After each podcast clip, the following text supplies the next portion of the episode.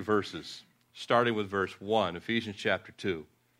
And you he made alive, who were dead in trespasses and sins, in which you once walked according to the course of this world, according to the prince of the power of the air, the spirit who now works in the sons of disobedience, among whom also we all once conducted ourselves in the lust of our flesh, fulfilling the desires of the flesh and of the mind, and were by nature children of wrath, just as the others.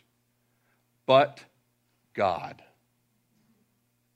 who is rich in mercy, because of his great love with which he loved us, even when we were dead in trespasses, made us alive together with Christ.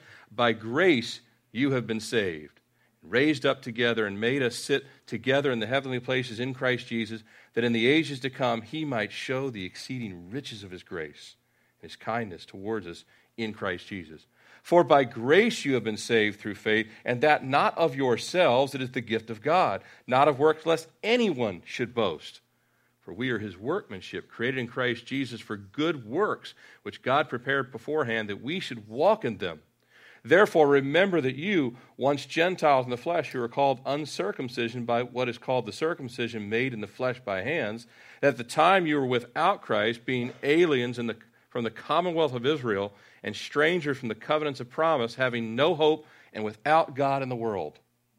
But now, in Christ Jesus, you who were once afar off have been brought near by the blood of Christ, for he himself is our peace, who has made both one and broken down the middle wall of separation, having abolished in his flesh the enmity that is the law of commandments contained in the ordinances, as to create in himself the one new man from the two, thus making peace that he might reconcile them both to God in one body through the cross, thereby putting death to enmity. And he came to and preached peace to you who were afar off and those who were near. For through him we have both access by one Spirit to the Father. Now, therefore, you are no longer strangers and foreigners, but fellow citizens with the saints and members of the household of God, having been built on the foundation of the apostles and prophets, Jesus Christ himself being the chief cornerstone, in whom the whole building, fitted together, grows into a holy temple in the Lord, in whom you also are being built together for a dwelling place in God in the Spirit. Look at chapter 3 for just one second, verses 14 and 15. For this reason, that's all the verses we didn't read there. For this reason, I bow my knees to the Father of our Lord Jesus Christ, from whom the whole family in heaven and earth is named. Now, chapter 5, verse 8. Last verse we'll look at. Chapter 5, verse 8. Look at this verse. For you once, for you were once darkness. Not you were in darkness. What does it say? For you were once darkness, but now you are light in the Lord. Walk as children of light. Let's pray together and let's pray for our nation and our persecuted brothers and sisters around the world. Uh, Father, we see here in your word that we were once darkness. We see that uh, we were, uh, Lord, opposed to you, violently opposed to you in our flesh. And Lord, if there's anyone here this morning that is still without Christ, still afar off, still opposed to you, maybe not even aware, but just that sin nature that only you can reverse. Lord, we pray that today would be the day they'd come to know you as Lord and Savior. Lord, we have a world around us that's still in darkness, that is afar off. And you've called us to be light in this world. And we ask, Lord, that you would send forth your light, not only in Calvary Chapel, Richmond, but our brothers and sisters in other churches all around this city, all around this state, all around this nation, all around the world. You'd bring a great awakening to this nation. Lord, uh, we'll be looking in coming weeks Ezekiel 38 and 39. You use the world stage to open up the eyes of those, uh, Lord, that are unaware that you're coming soon. You're coming back for your church, and you're going to come for a clean bride, as you mentioned in Ephesians chapter 5 as well. Lord, that you will come and you're looking for a bride, Lord, that is adorned with righteousness and the works that you prepared for us. Lord, we ask that you would uh, bring revival as we prayed and, and sang in the worship this morning, that it would start with us.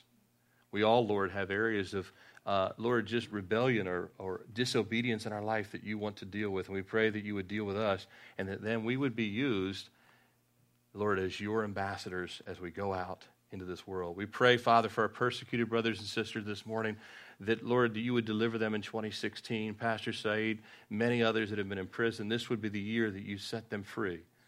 And, Lord, that you would just protect those that right now are in the worst of places. Give them the protection of the prophets of old, Lord, that they would be able to proclaim the name of the Lord, and many would come to know you. Bless this time this morning. Speak through your word and by your spirit. In Jesus' name we pray. Amen. You may be seated. Thank you for standing with me. And God thanks you for standing in, in just reverence to his word. It's not something, to, it's not a requirement. I just felt like it was a good thing for us to do together, just to stand and hear the word of the Lord together. You know, uh, Pastor David Guzik of Calvary Chapel, Santa Barbara, uh, for the first time, he's a, he's a gifted Bible teacher. I don't know if you've ever gone out to uh, blueletterbible.com, but if you go to Blue Letter Bible, they've got all those commentaries. Well, one of the best ones there is written by David Guzik. And last year, for the first time in all of his years of teaching, and he was you know, the professor of the uh, Calvary Chapel Bible College over in Germany, and, and he took over the, the Calvary Chapel Santa Barbara two years ago. Last year, he did something he had never done before.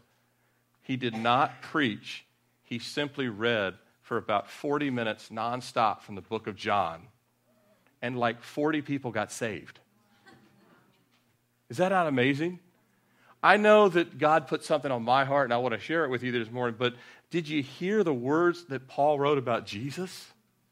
I mean, you might want to go read them again. Go stand in your closet or something and read them because people can get saved not because what I preach or teach or what you have to say or your life experience, but what the Word of God says.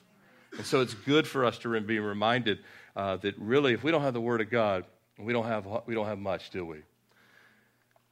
We have here before us in Ephesians chapter 2, and then uh, primarily the, ch- the second chapter, but you could certainly apply uh, uh, the other verses we looked at in chapter 3 and verse, uh, chapter 5 we have here before us a before and after picture of the family of God. And the striking difference between the family that's filled with the presence of God and the families of the world from which all of us came. We all came out of the world that don't know God, right? Still in darkness, still wandering. Let me read you something uh, from one of James Dobson's books. He's written many, but this one was called uh, love must be tough. I want to read you this. He says, The most vulnerable victims of family instability are children who are too young to understand what has happened to their parents. That uh, tragic impact on the next generation was graphically illustrated to me, James speaking of himself, in a recent conversation that I had with a six year, sixth grade teacher in an upper middle class California city. She was shocked to see the results of a creative writing task assigned to her students. They were asked to complete a sentence that began with the words, I wish. The teacher expected the boys and girls to express their wishes for bicycles, dogs, television sets, and trips to Hawaii. Instead, 20 of the 30 children, 20 of the 30 children made reference in their response to the disintegrating of their families. A few other, a few of their actual sentences were as follows. These were the, what some of the kids wrote. I wish my parents wouldn't fight, and I wish my father would come back. I wish my mother didn't have a boyfriend. I wish I could get straight A's so my father would love me. I wish I had a mom, I had one mom and one dad so the kids wouldn't make fun of me. I have three moms and three dads, and they botch up my life. I wish I had an M1 rifle so I could shoot those who make fun of me. These were real statements. 20 out of 30 kids, their families disintegrating. Regardless of the socioeconomic status, Satan is destroying families. Would you agree? He's destroying families all across this nation, all across the world. We see it when we go into Bon Air. Uh, when we were there, um, and we were there uh, two days after Christmas, the 27th. You know, just uh, my wife and I were in the lockdown unit, and uh, it was all girls. These are the girls that are the most, have committed the worst crimes in the state of Virginia, and they're locked up in just a little tiny window because they've been in lockdown for three consecutive days. And you hear their families, and we're talking to them through a little opening where the tray goes in and out. And all of this is the disintegration of the family.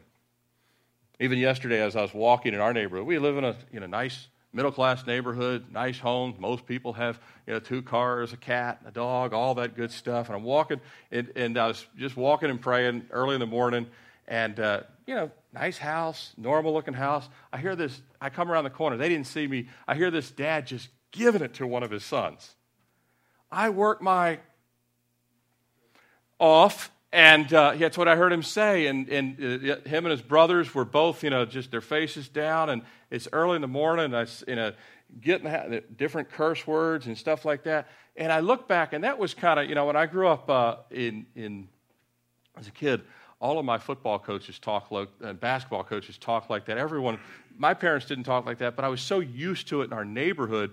There's so many who grew up in you know rough areas where you're you know, that's the way everybody talked to their kids.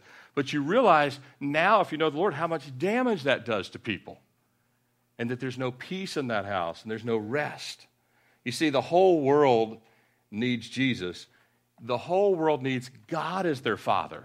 Because there's a lot of bad examples of fathers, isn't there? The whole world needs God as their father. And listen, church, the whole world needs a family. Did you catch the words in, in chapter 3? The family of God, both in earth and in heaven. If you're taking notes, I titled today's message and study, When God Builds a Family. It isn't going to mess up, is it? He's not going to botch it up. When God builds a family, that's what we want to look at here this morning as we start this new year together. I believe what God does with the family is imperative what he will do with us. Lord started continuously putting the theme of family on my heart back in October as we completed the move and and then I further discussed it with the elders in some meetings and prayer we had with them in November and December. It just kept the word family just kept coming into my heart and my mind constantly. Family. It's not a new concept. It's been around since the Garden of Eden, right? The, fa- the word family is not new, the concept's not new. But, folks, what we focus on is what we become. And the theme of family that God kept reinforcing for me was continued, He'd re- reinforce it when I had my devotion time, in studies, in prayer.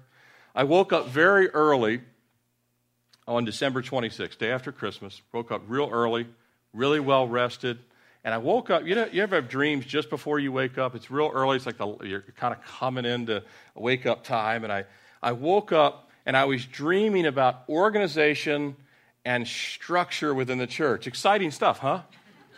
I was dreaming about organization and structure within the church. I didn't go to bed thinking about that. I went to bed thinking about Christmas stuff.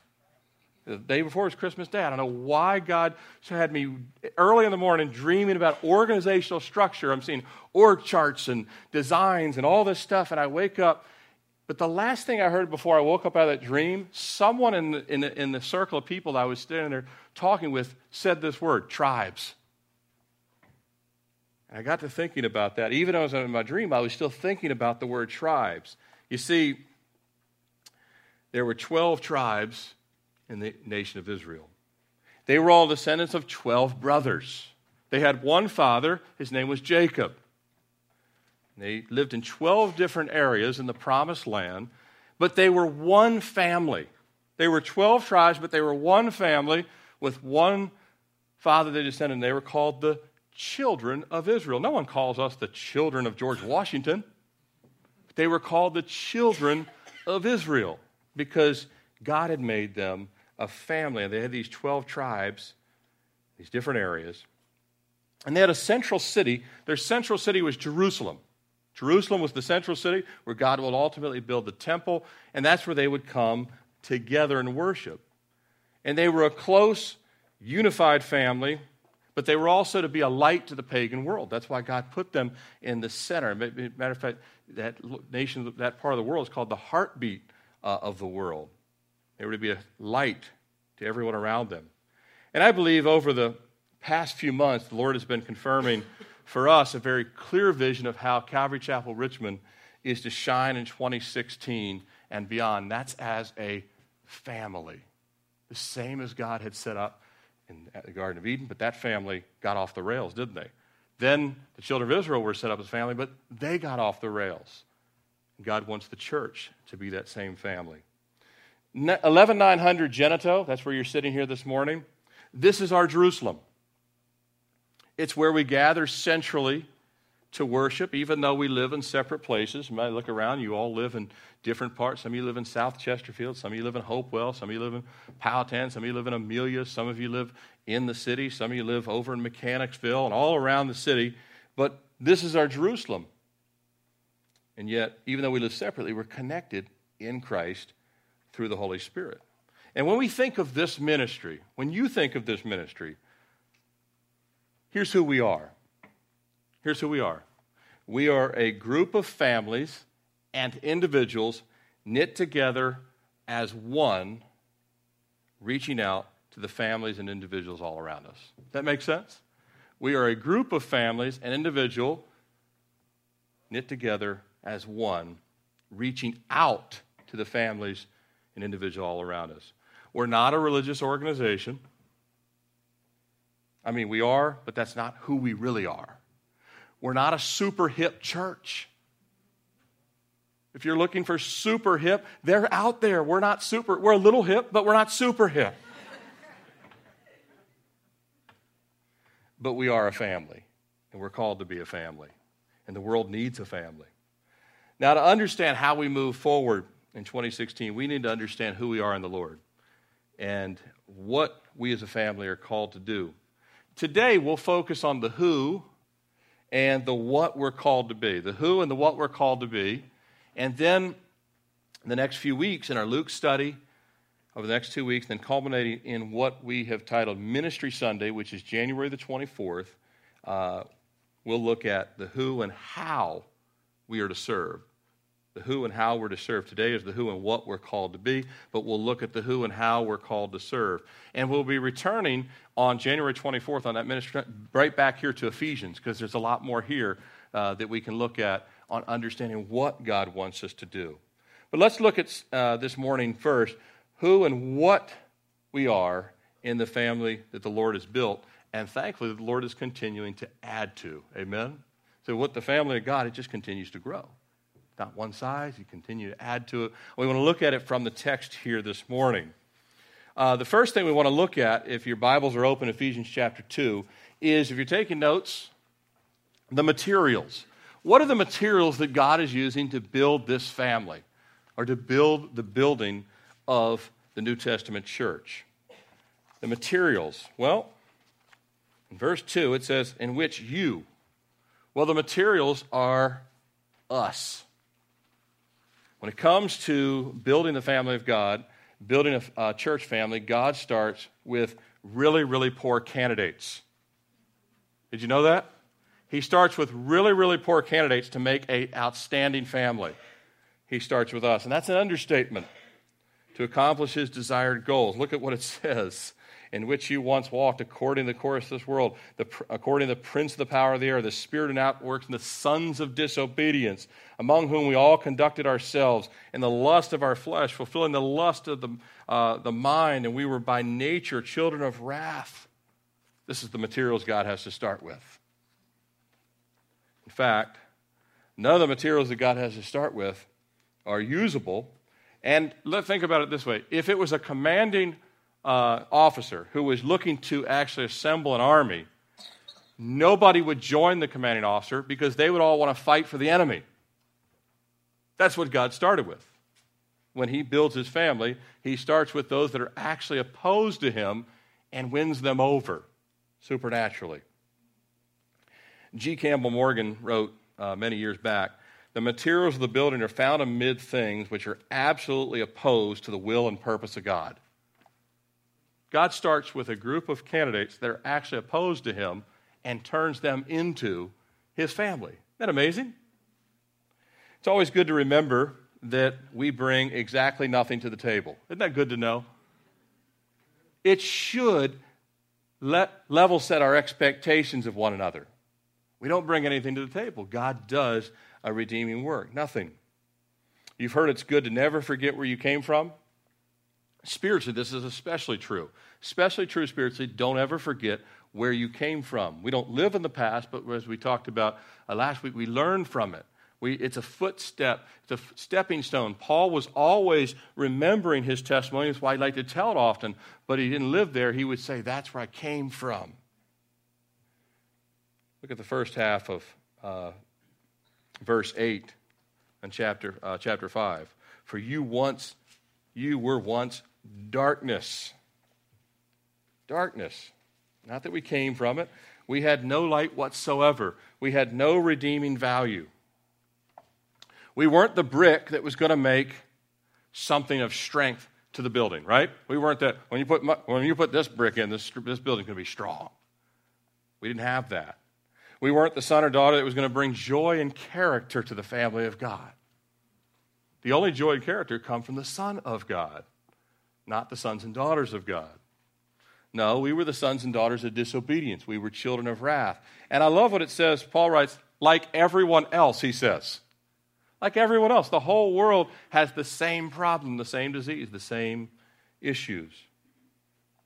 But then look at verse 4, which I highlighted when we read it but God. Your whole Bible, you could write on the front of it, but God. The entirety of Scripture is everything that we are, but God.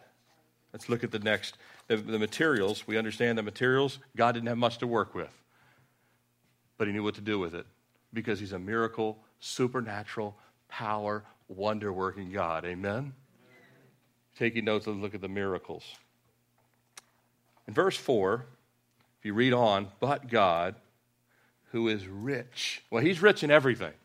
He has all the gold, he has all the money, he has all the power, but he's rich in mercy. What we need most of all is not the streets of gold. That can't save us, but we do need his mercy. Rich in mercy. Because of his great love, which he loved us. You know, he loved us while we were still in sin, not when we had cleaned ourselves up. No, He loved us before we had turned.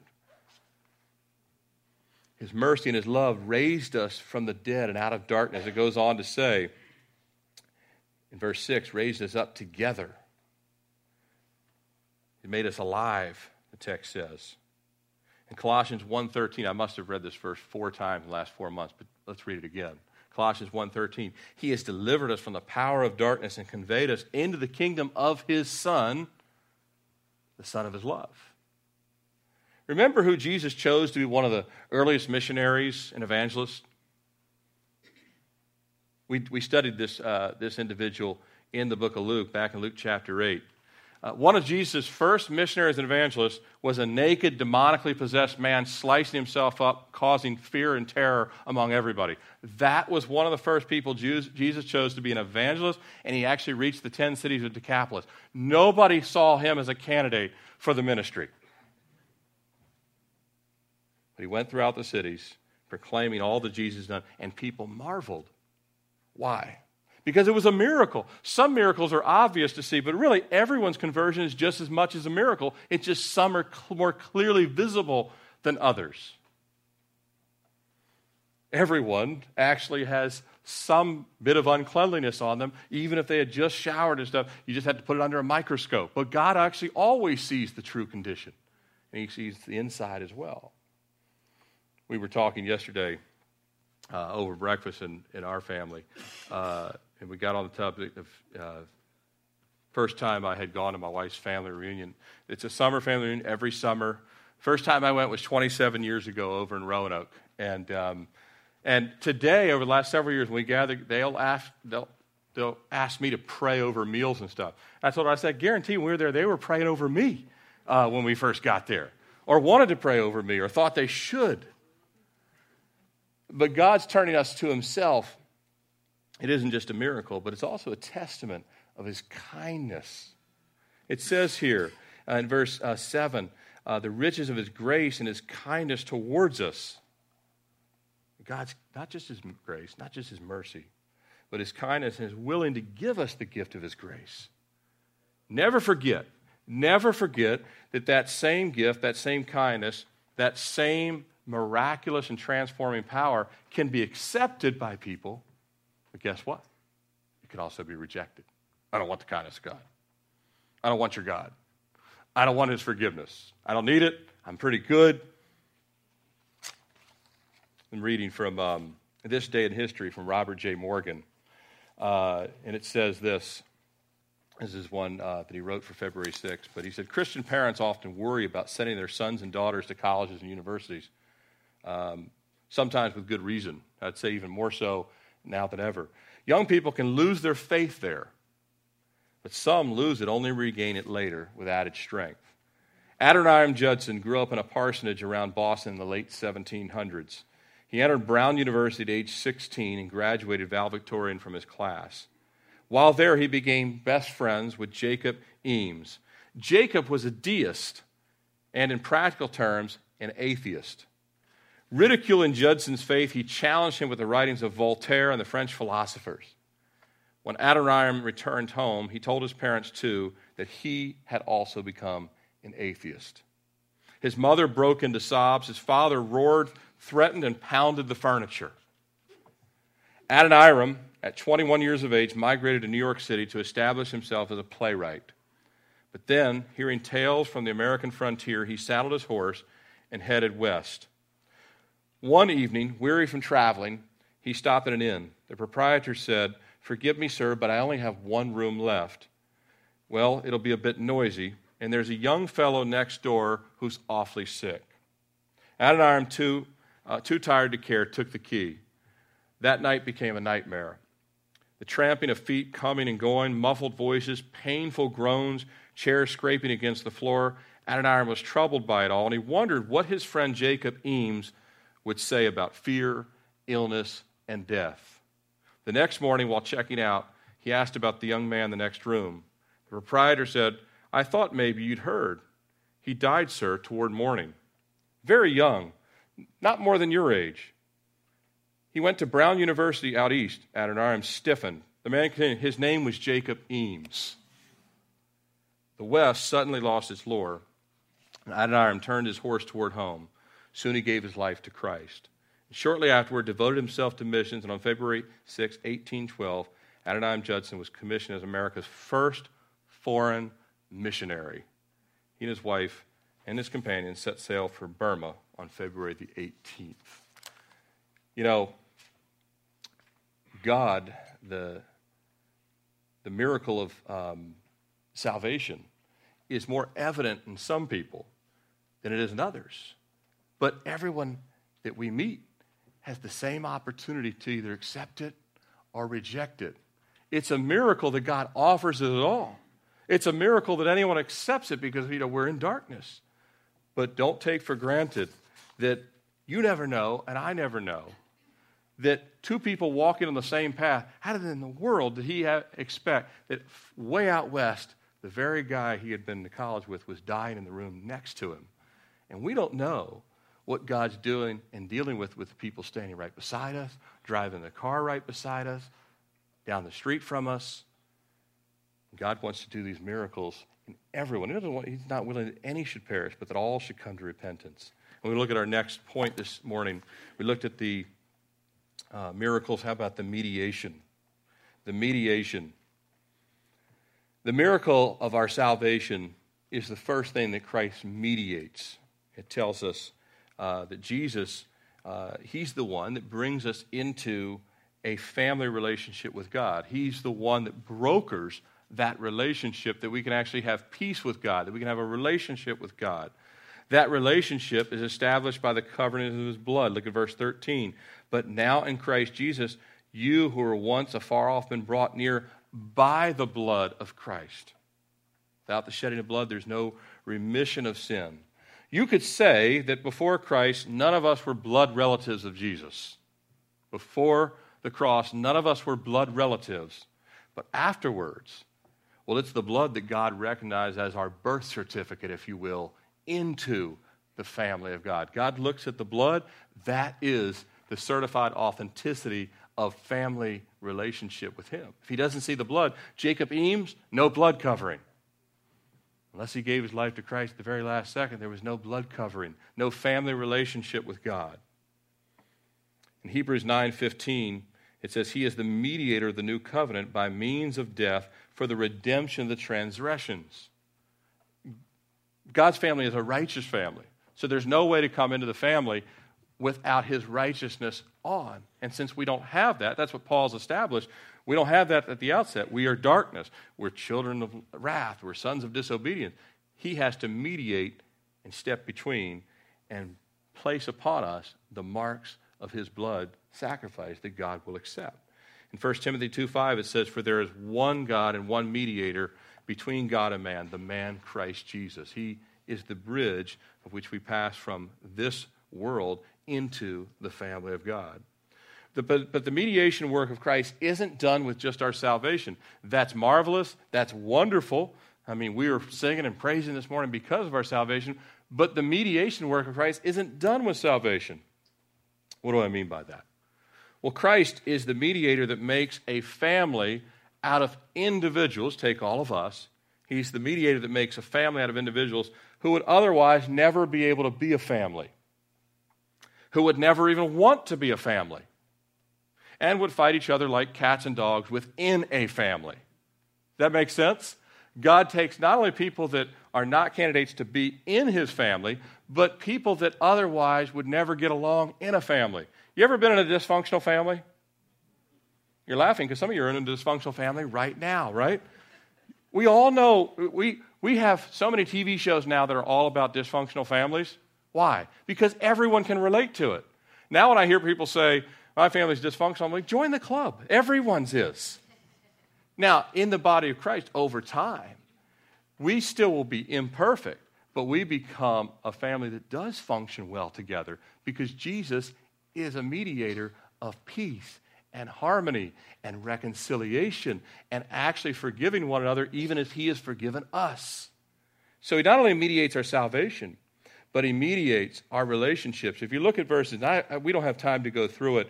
In verses 11 through 18, we have two things that are happening here. Actually, we have Paul use a very unique term. Uh, he says in verse 12, At the time you were without Christ, being aliens from the commonwealth of Israel. The commonwealth of Israel. Now, if you study this and you study with uh, Paul's writings about Israel and, and, and Romans as well, uh, what Paul's getting at here is salvation was first given to the Jewish family. It was first given to Abraham, Isaac, and Jacob, and then the descendants. And Jesus came to the lost house of Israel first. And then we were grafted in, those of us who are Gentiles, we were grafted into the family through saving faith, the same saving faith as Abraham had. So, is Paul talking here about spiritual Israel or the nation state of Israel? Yes. I say this often.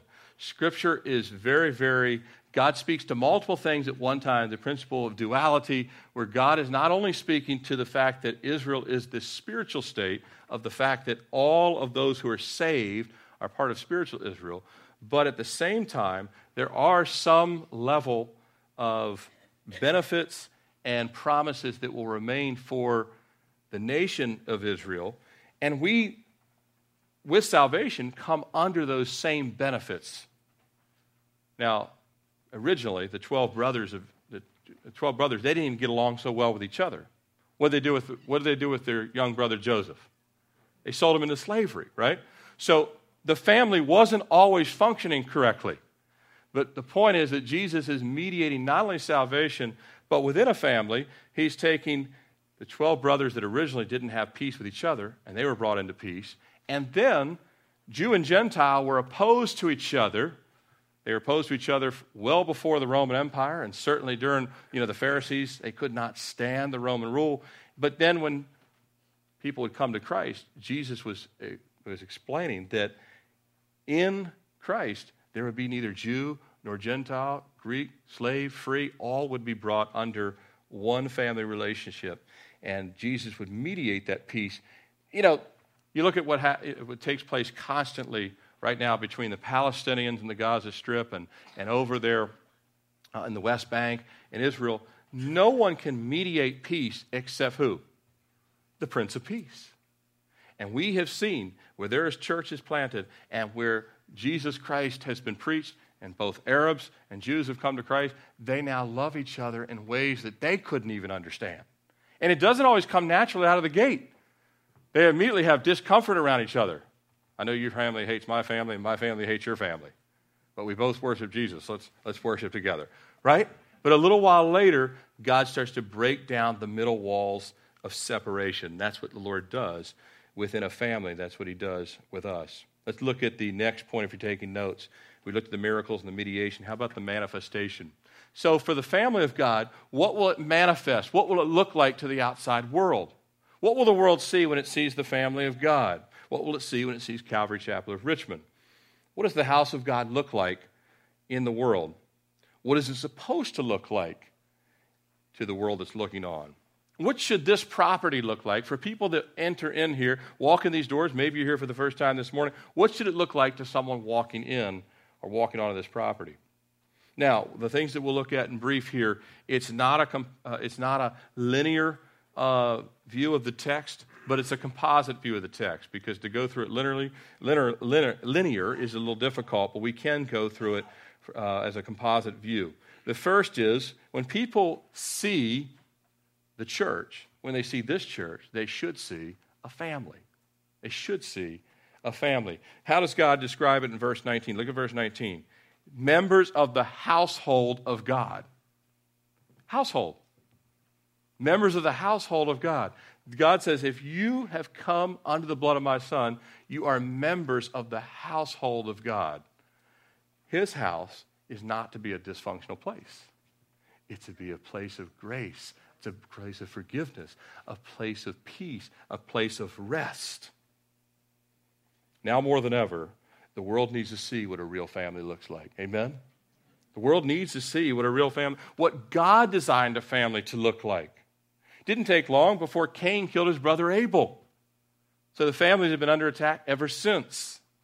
Individuals and families. And some of you, are, you you're down to, there's not many people left in your family. Maybe you're single. Maybe you're widowed. If you need a family, God wants to give you a family. If you're in a family, maybe you've forgotten you're in a family. But the world needs a family like it never has before. If you look at verse 19 and the rest of it, fellow citizens and saints and members.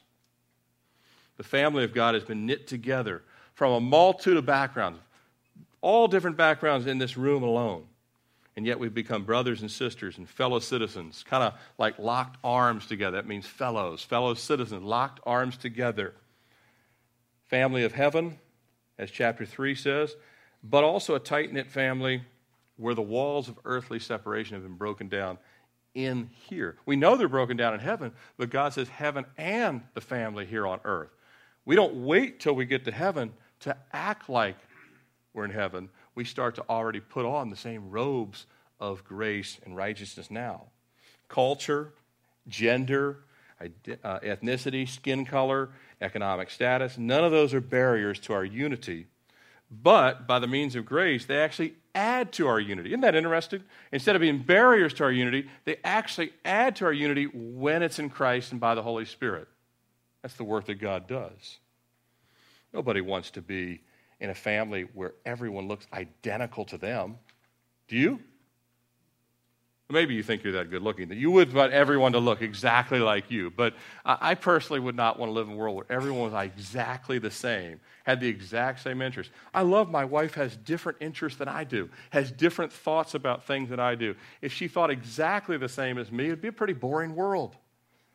God wants to give the body of Christ all these different members from different backgrounds a oneness in Christ. John Browning said, A happy family is but an earlier heaven.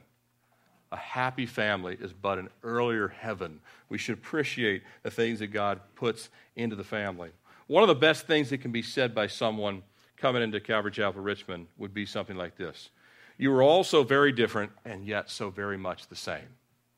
That would be a good thing for someone to say. Or, I just noticed the love and just care that uh, is in this place. They would see that love, they would see that care, they would see the concern and the oriented hearts outwardly, not just inwardly, but outwardly as well.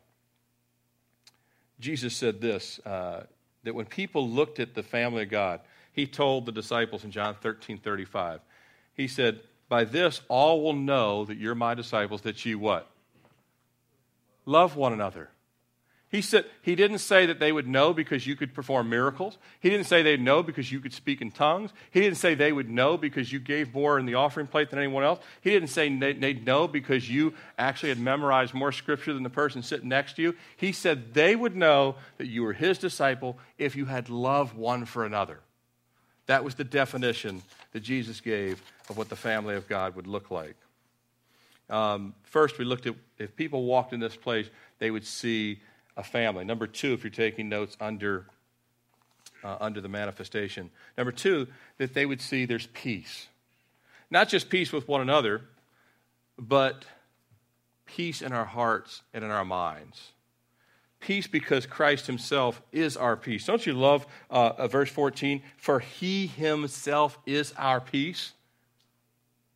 Well, you, you need something to meditate on this year when you're feeling anxious and stressed turn to that verse, for he himself is our peace. It can drive out thoughts that are in your mind. But he himself is our peace through the Holy Spirit.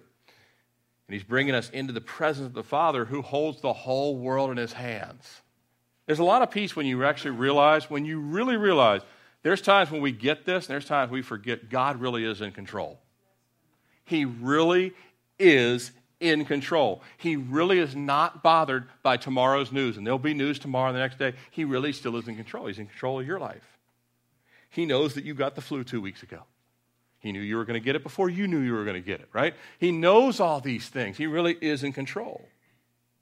A.W. Tozer said, Surely, Bible reading Christians should be the last persons on earth to give way to hysteria. They are redeemed from their past offenses, kept to their present circumstances by the power of an all powerful God, and their future is safe in His hands. People should walk in here and not only see a family environment and see a family that loves each other, but they should sense peace and say, I want that kind of peace. I want that kind of peace that comes from the Prince of Peace.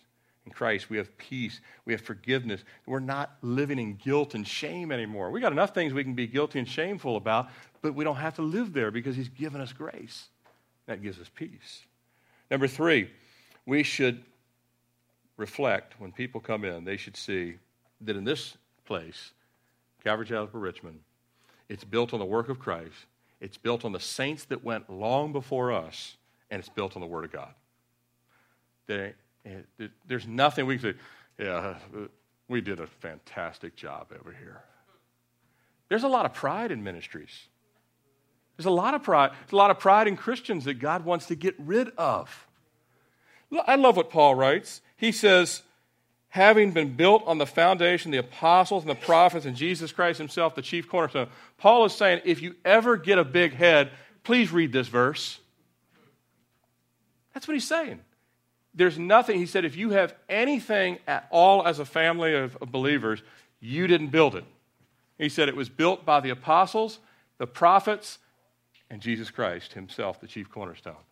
I am so thankful for men that I've never met, men like Thomas and Matthew, and Elijah and Daniel, and of course Jesus himself. They built what we are today. Amen? Read Hebrews chapter 11 and 12. So great a cloud of witnesses. We didn't build anything, we just simply inherited. We were given a gift to God saying, All right, I'm going to let you be a small family in Richmond and you're built on all the other families that have gone before you the Martin Luthers and all down the, all down the centuries. You know, this is a reminder for us never leave the foundation. Never run for the latest fads. Oh, everyone's doing this. We need to do it. If the apostles and prophets weren't doing it, I'm not real worried about it. How about you? We don't run after the latest fads. The cornerstone is still the cornerstone of God's Word. Nothing's going to replace His Word. We're not going to put the Bible down and start going through 80 weeks of so and so's book. I like people's books. I gave some of you a book written by Thom Rainer, and it's a great book, but that's not going to be the book we preach from. It might augment things, but it's the Word of God that's the chief cornerstone. It's the Son of God. He alone is our desire to hear from and to glorify. The pride of ministries over the years has always started when people left the cornerstone and believed they were the cornerstone. He's the cornerstone. People should be able to come in here and say, one thing about that place is you guys really believe Jesus and the Bible is the cornerstone to everything. Yes, it is. If we leave that, we don't have much. We don't have anything.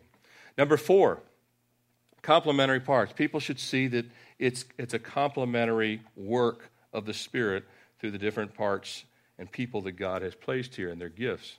Uh, it says right here in verse 21, um, and also in verse 20, built together, fitted together, uh, built, fitted together in 21, built together in 22. We're fitted together like the varied parts that make up your house. You have a lot of different parts that make up your house, a lot of different parts that make up this building. They look different, but they make one building. And they're all complementary and they're all needed. You might think you don't bring much to the table. I'm telling you, you do. Not before you were saved, but after you're saved, God has you a specific part. We actually need in your house, you need parts that you don't pay much attention to. But when they, those pipes freeze, you start paying attention to them, right? But they're just as important when they're not frozen. God needs every single part to play its part in the body of Christ. In Alan Loy McGinnis's book, Bringing Out the Best in People, uh, he writes this about Charles Schwab. Uh, the great billionaire tycoon Arne, uh, Andrew Carnegie. You guys have heard of Andrew Carnegie up in uh, Carnegie Mellon up in Pittsburgh. But Andrew Carnegie hired a man by the name of Charles Schwab to administer his far flung steel empire. Schwab became the first man in history to earn one million a year while in someone else's employment. Schwab was once uh, asked what equipped him to earn $3,000 a day. Was it his knowledge of the steel manufacturing business? Nonsense, snorted Schwab. I have lots of men working for me who know more about steel than I do. Complementary parts.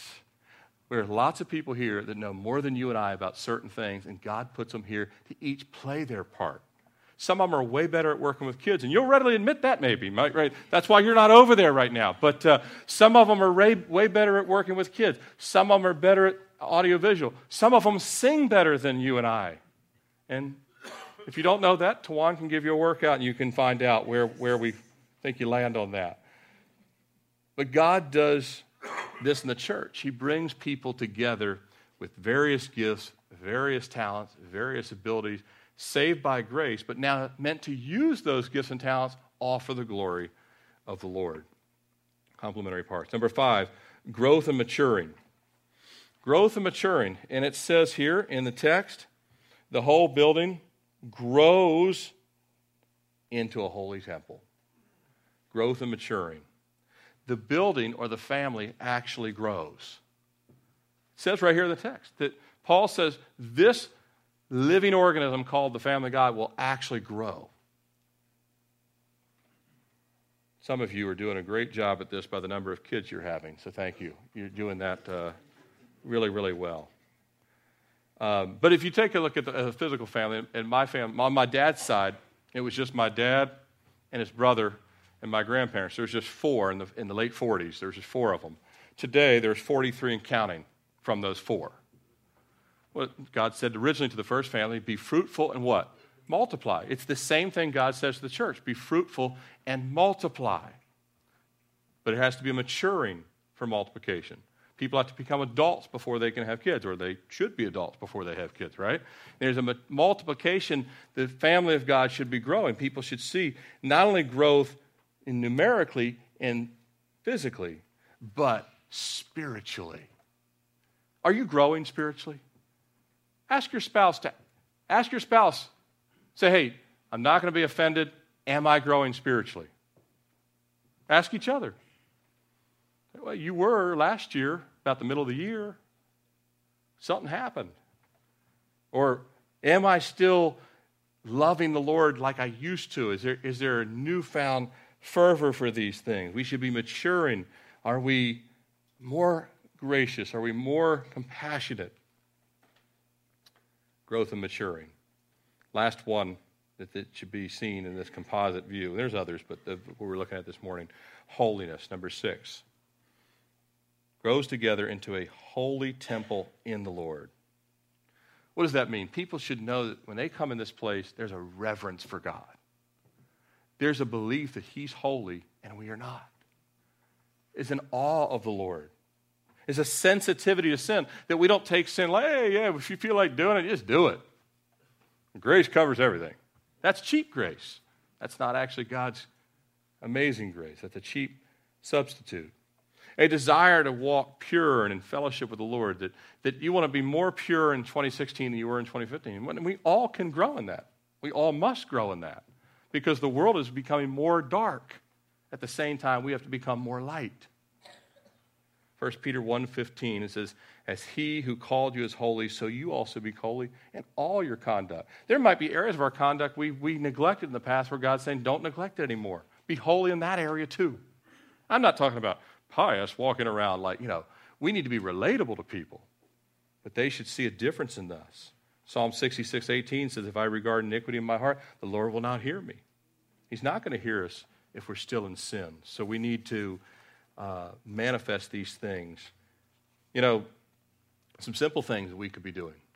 Less smartphone, more wisdom from Jesus, less Facebook, more in the face of his presence, right? Less all the other things that we that we give such importance to that aren't really important. And they actually sap our holiness instead of actually strengthening. We're all guilty of it. We're all guilty of these things I mean, Christmas is about Christ, but is it really in the totality of people's minutes? Of course it's not when we look around. Even in our own lives, we look back and say, wow, that's a lot of wasted time where we could be drawing nearer to the Lord. That's his desire that we would be holy, even as holy. I want to close with the, the last thing of who we are. Uh, we have a mission, if you're taking notes. The mission. What's the mission that we see here in what we read in chapter 2 and parts of 3 and 5? What's the mission here? What's the mission for you and me as Christians? What's the mission of Calvary Chapel of Richmond? Well, it's to be a reflection of Christ and the ministry and be doing, living the ministry of Christ.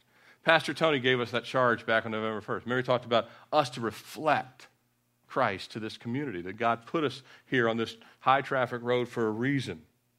And as the light of Christ shines through us, we reflect God's family. We reflect His peace. We reflect His word in our life. We reflect, reflect the unity that God has with Father, Son, and Holy Spirit. We reflect that, reflect that unity with one another. And our growth and our continuous learning and maturing in the holiness of God as we looked at. We choose to live as Paul said in Philippians 2:15. Paul wrote, "As children of God without fault in the midst of a crooked and perverse generation among whom you shine as lights in the world. That's what we're called to do, to shine as lights in this world. That's part of the mission. Jesus said in John 8 12, I am the light of the world. Now we know he's the light of the world. We all agree with that, right? He is the light of the world. But he also said in Matthew 5 15, You are the light of the world. Now, we're comfortable with him saying he's the light of the world, but he also said we are the light of the world. Just like the moon is reflecting the sun, we are to reflect his light and he said, it goes on to say, a city that is set on a hill cannot be hidden. He wants us to be set on a hill. Different. This family looks different. This family looks inviting. This family looks at peace. The family of God is different from any other family. It's God's vehicle to bring peace to a world in darkness and in turmoil. His family. Think about it. God's family is in constant nonstop growth to add to the family. I'm not talking about growth in our numbers here. I'm talking about the family of God. Romans 8:15 it says, "But you receive the spirit of adoption." How does God grow the family? He adopts. He adopts people that were no at one time were afar off as we read and brings them in. He said, "The spirit of adoption by whom we cry, Abba, Father." Even again, he uses a family term, not Abba King, not Abba Governor, not Abba Boss, manager, Father. That's who Jesus said. When he said, When you pray, pray as thus Our Father who art in heaven. This is what Jesus brings us into is a family relationship. But he also in that family relationship, he has some work for us to do in Matthew 28 19. Go therefore and make disciples of all the nations, baptizing them in the name of the Father, Son, and the Holy Spirit. The kids in God's family are all called to be disciples. The kids in God's family are all called to be disciples. No, well, I'm called to be God's son, just not his disciple. I'm called to be his son, but I don't want to bear his name. Right? No, you take on the whole responsibility, but also the benefits.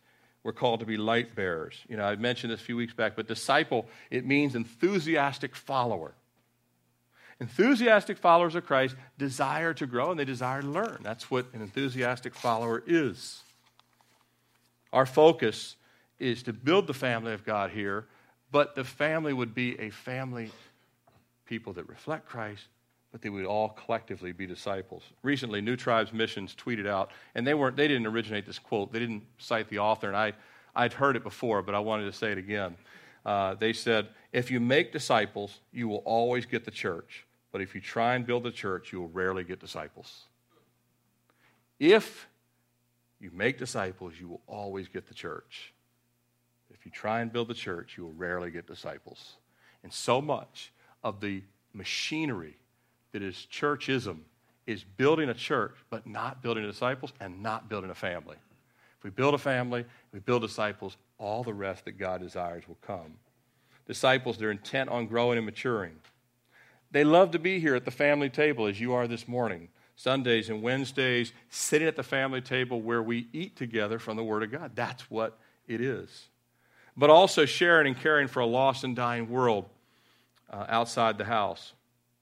Disciples have equal focus inward, which is training and, and equipping, but also outwardly, which is light shining out to where people are still in darkness.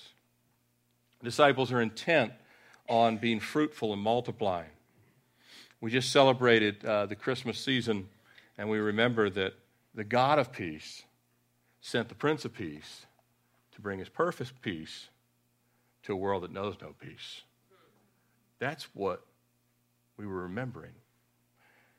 And I was blessed, as I mentioned last Sunday night, um, when we were in the, uh, in the youth correctional facility. And, um, you know, just, just to be there, once a month I get to go with my wife. And, uh, and Patrick, Jenny, you guys were in the, the unit right across from us as husband and wife. It is so cool. I, I love ministering to the saints here this morning. I love ministering to people in the body of Christ in Bible studies but don't ever take away from me the chance to go out and talk to lost people because that's where the life is. Taking it to someone else. And, you know, sitting down there on the hard floor with just so much cursing going on in the background and loud and sound bouncing off. And we're talking to this one girl, and to watch her accept Christ in front of all that madness. And it was just amazing to see John chapter 4, break her down. In the middle of just that night was chaos. Loud, just crazy. All locked in. And then she got down and prayed right there in this little slat of a window, receiving the Lord. Me and my wife were, we were all tired before we got there. Couldn't hardly get off the couch. We could have like drove to Alaska after that. Because God is in the business of his family reaching out to other families, especially when they're just broken families and messed up families. Then the following night, it was the uh, following night we were over at Hilliard House. Um, I counted we had seven families there that night, not including two teens that families weren't there. It would have been nine total families.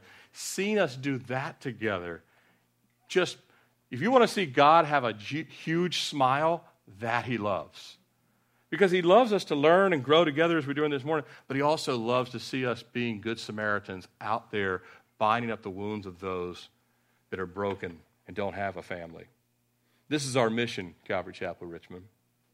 As Christ pe- preached peace to those who are far off, as we have been adopted by his grace and the mercy of God, we're now emissaries of that same grace and mercy. With all of our flaws and imperfections, He's not setting out great, mighty men and women necessarily. With all of our flaws and imperfections, we're still called to be his ambassadors of peace. We're still called to be reflections of his light. Amen? We're still the ones he sent. Maybe you've forgotten you're in the family of God. Maybe you've taken his grace or the family for granted. Maybe you've been distracted from your role uh, within the family of God. Maybe you're in love with Jesus today more than you ever have before. Praise the Lord for that. Like I said earlier, maybe you need a family. If you want a family, God's offering you one right here. But even if you're visiting, you're passing through Richmond, He's offering you the family of God for all eternity, regardless of Calvary Chapel, Richmond. God wants all His children to know His love, but He also wants all of His children to reach out with His love. Amen? Let's close in prayer. Father, we thank you this morning that you came not just to mediate our salvation, but Lord, to bring us into a family relationship where we would then be used by your Holy Spirit to grow the family by just simply reaching out with the same love and compassion in which you brought to us. And Lord, we, we ask that you would help us this year, Lord, this coming year, to be that reflection of a family that has been radically changed and filled with the love and presence of God the Father. Thank you for being our Father.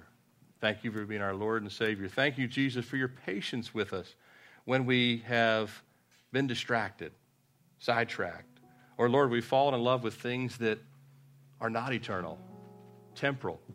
Lord, turn us back to being your hands and feet in this world. Lord, the same darkness we came, we go back and we shine as lights for you in this world. That this family would be unified in love and in harmony, appreciating the gifts and talents, but Lord, also being filled with your spirit to use those gifts and talents. And we ask these things in your name. Amen.